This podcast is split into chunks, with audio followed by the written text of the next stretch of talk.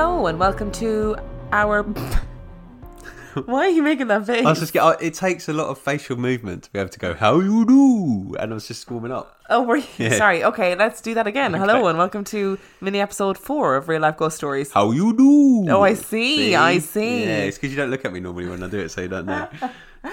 We have got two gorgeous listener stories for you today. Are you ready? I'm, I'm never ready for this, am I? Let's be honest. They always freak the crap out of me. Yes, they do. And story number one comes from Juliet, As in Romeo. as in Juliet. Amazing.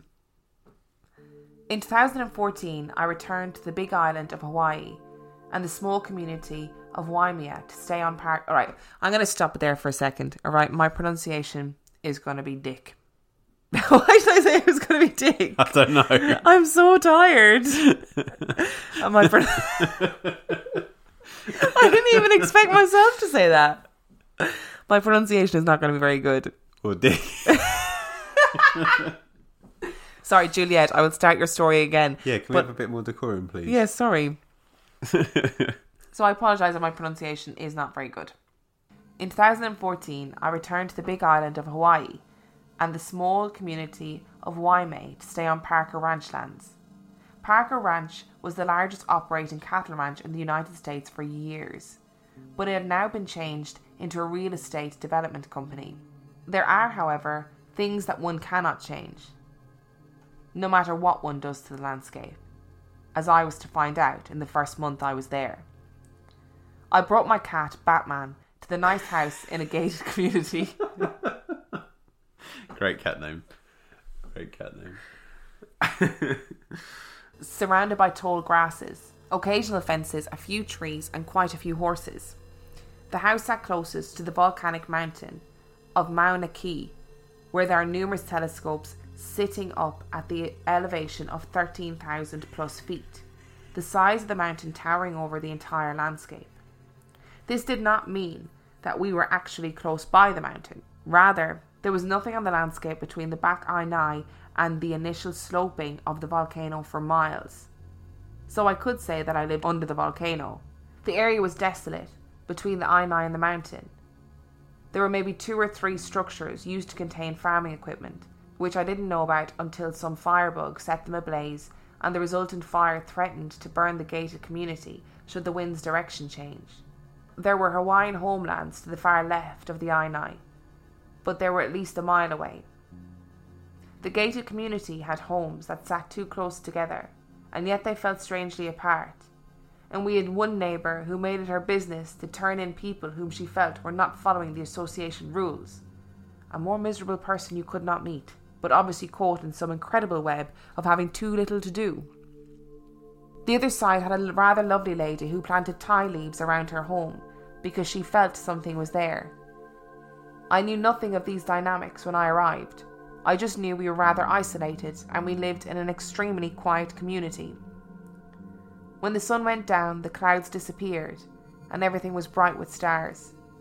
There was no light pollution, so you could see easily the constellations in the sky.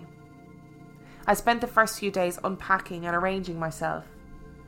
I slept with the window open by my head. The weather was cold at night, so different from Oahu's balmy tropical weather. Here I was 3,000 feet up from the ocean. Batman was apoplectic. He sat by the window, staring at birds that congregated by the Ainai. Why are you laughing? Because I keep picturing Batman being apoplectic and staring at birds. After Sorry. two weeks, I was more at home. And then early one morning, I was awakened to the sounds of people chatting and laughing through my bedroom window. It wasn't really loud, it was the sounds like people moving around and talking, and there was a strange bell that seemed to be like a wake up call. I turned over and fell back to sleep. I thought maybe someone in the house a little further away had set his alarm for 3:30 a.m. But then it happened again the next night. Only it was a bit more loud. Or was it? I thought that one of the house members had set an alarm to rise early. It was 3:30 a.m. again. When I went out of my room, there was no sound. I went back to sleep. It was bothering me. I was awakened again a few days later. The sounds were close by. I couldn't make out the words, but there were words and that bell. I wanted to tell them to party elsewhere, so I walked out to the INI and it was 3:30 a.m. again. But as soon as I was outside on the INI, the bell stopped. I mean there was nothing. No sound. No light from a gathering over in the Hawaiian homelands direction. And I began to doubt that I was actually hearing anything. I asked around the community, did they have an odd alarm bell? Did anyone rise at 3:30 a.m.? My neighbor with the ti leaves didn't question what happened, but I did. I felt like I was being messed with. I felt like someone was checking me out. I felt like there was a strong male presence. I wasn't hearing female voices. It continued. I got up at 3:30 a.m. Other times I just turned over after a trip to the bathroom. Then one Saturday, I was buying vegetables from the local farmers market and mentioned the waking bell story. I left out the voice part because by that time I was feeling like I was hearing things and I didn't want to have gossip spoken about me. I told the farmer's wife about the wake up bell and asked her if she knew of the farms around here that may have them. I told her what happened at 3:30 a.m. When she heard that, she paused. She asked me where I lived and then told me that the area where the Parker Ranch Paniolos, that's the Hawaiian cowboys who tended the cows and steer, lived had just been next to our gated community. In fact, some of the structures had been moved from there and placed in town to clear the area for development. The wake up bell at 3:30 a.m. had been used to get them up and ready to go out into the ranch. She told me I was just hearing sounds that happened a long time ago, that the old cowboys were just reluctant to leave the Parker Ranch. That was one explanation. But I was sure there was a more rational one, one that relied more on the here and now. The sounds were too lifelike. The area was so vast. And maybe with the strong trade winds that swept across the dry grassland, sound could be carried from far away at night. So whenever I was thinking about it, and the intensity of the alarm bell was waning, I wasn't getting up at 3:30 a.m. with the sound of alarms after several months. I would take a drive to see where the cattle might be. What other ranches were there? I was heading to Hilo one Saturday and took a shortcut through Waikiki. There were two fellows by their horses near the road. They were ranch hands of sorts, so I pulled over and asked them if there were any ranches around there that had a wake up bell that they used. When I got a quizzical look, I asked them how they managed to get up so early for work. One of them pulled something from his back pocket and pointed to the screen. It was an iPhone. it was a total bust. I could not find any reasonable answer for the bell, and I looked and I looked everywhere. I did also have a hair raising event when walking to the mailboxes one night from the house after 10 pm. I felt someone walking with me, and it was so real, and I just sprinted back. I told my stories to the Hawaiian groundskeepers, and they just nodded. They told me there are three graves on the property one near our house, the other by the horse paddock where we collect the mail. I planted ti leaves outside my bedroom window, and when my patient passed away, I moved back to Oahu. Sorry about my pronunciation I of don't that know story. how to pronounce the islands in Hawaii. no. I don't either. Bad form. That is bad form, isn't it? Again, this is a bit like you in that I don't understand how someone gets woken up by something loud, gets out of bed to check it out, and then is able to go back to sleep. Juliet is also a very lovely story writer, by the way. Just Yeah. wanted to put that out there before I forget. Gorgeous writing. Very, Enjoyed it. very envious of anybody that Well, you see, that. the thing is, I just don't really care at night time. I just want to sleep. Yeah, I know. We did. Do you want to tell everybody about the incident last night? Because I know that's what you're dying to do right now. at about half past four this morning, there was this really we I had the window open. I like to sleep with the window open. It was probably a bit too cold for it to be honest, but we had the window open and there was this really loud noise that sounded like a sounded like an engine being revved, but not quite. Continuous, very loud. I was like, can't believe what that can can't believe that noise, which woke Emma up. She acknowledged it, and then I went to look at the window, and there was all kinds of shenanigans going on outside. There was two police cars, a fire engine. This went on for about 30, 35 minutes. Spoke to Emma about it this morning. How much did you remember? Very little. I remember the noise when you woke me up. I remember you going, "Oh my god, can you hear that noise?" And I was like, "Yes." And then I went back to sleep. But I remember the noise being incredibly loud. Yeah, but then you went back to sleep. I sure did. So frustrating. And then Sure Juliet goes out and have, has a look, gets out, gets out of her bed and goes outside and has a look, and then is able to go back to sleep. I love cultures that just accept things for what they are. Maybe I'm just generalizing, but what I mean is, I love the people in this story who were just like, yeah, it's just the old cowboys. They're not ready to leave yet. Yeah. That's it. There is no need for another. And there's nothing like it's creepy, but there's nothing sinister about this, is there? Really? Like It's just uh, residual it's energy, just- yeah, it? it's just them cowboys getting up for work, do what they usually do, round up the cows. So I looked up Thai leaves, by the way, Oh yeah, and I don't know whether it's pronounced Thai or tea, but I looked them up, and, appa- and it, it's kind of like a it's a big green leaf basically, okay, and traditionally they're used to ward away spirits. okay, cool. because I was interested. I thought maybe I, it was Yeah. a it was a misspelling, and I was like, okay, I'm gonna have to look this up. But that's what it is, Yep, that sounds that sounds good. Um, and I enjoyed it. I was like, wow, I love when you have traditional stuff weaved into stories. I'm not like overly freaked out by this. I just feel it's just a story, like a like a. I know obviously it's a story. That was a really dumb thing to say. I feel like it's just like residual energy. Do you know what I mean? Nothing Yeah. to actually worry about in this, but just evidence of the past, which I think is really cool. And I like the way she framed it with there was this new development that was built, but no matter what you do to the land, Yeah, that was well the land will always have memories, and there will always be re- re- like residue of the old times on the land. And I like that. Do you know what I found scariest about this? What? Living near a volcano. That's pretty fucking scary, isn't it? I mean, that's mad. Yep, yep, yep. Lots of people do though all over the world, and they just get on with it, don't Yeah. they? Well, I'd be living with constant anxiety all Yeah, of the time.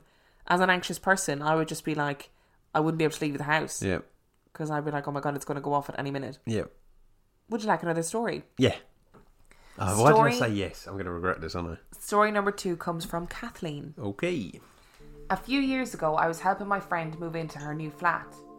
Neither of us had a car, so we had to take the bus out of the city to IKEA and back again with all of her new things, including a new mirror and a mattress topper.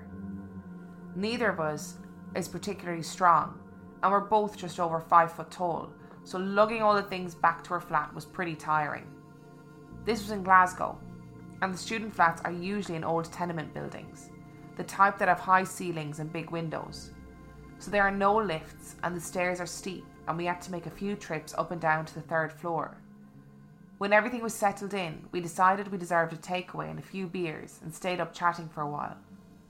I didn't live in the city at this point, so in the end, she invited me to just crash with her instead of having to hurry home for the last train.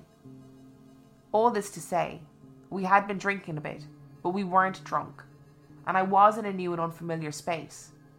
Plenty of my friends lived in tenement flats, and I live in one now myself, so I don't find them creepy at all, but they can be very cold and creaky. As I say, this style of flat is common in Glasgow because of their age and the high turnover rate of tenants. As students only stay for a few years, they always have a lot of history.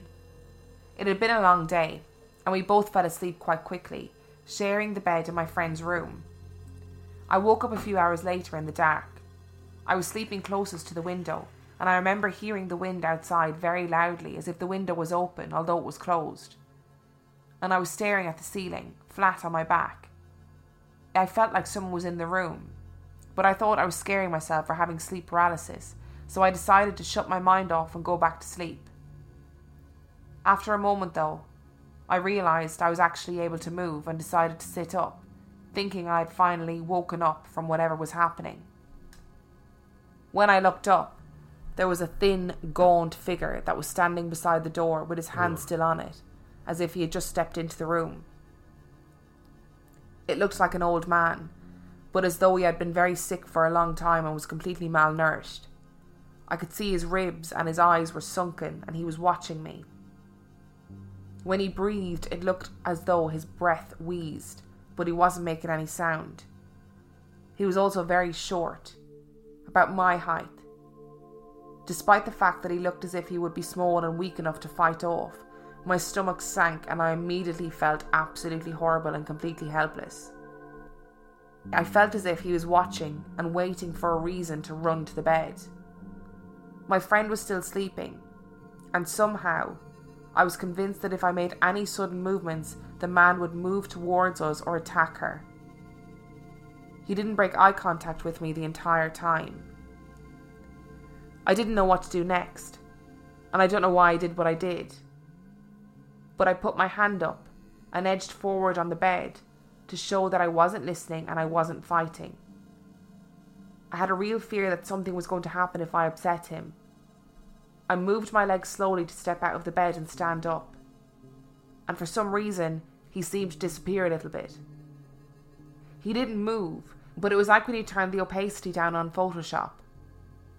He just got a little bit less opaque and looked more like a ghost than a real figure.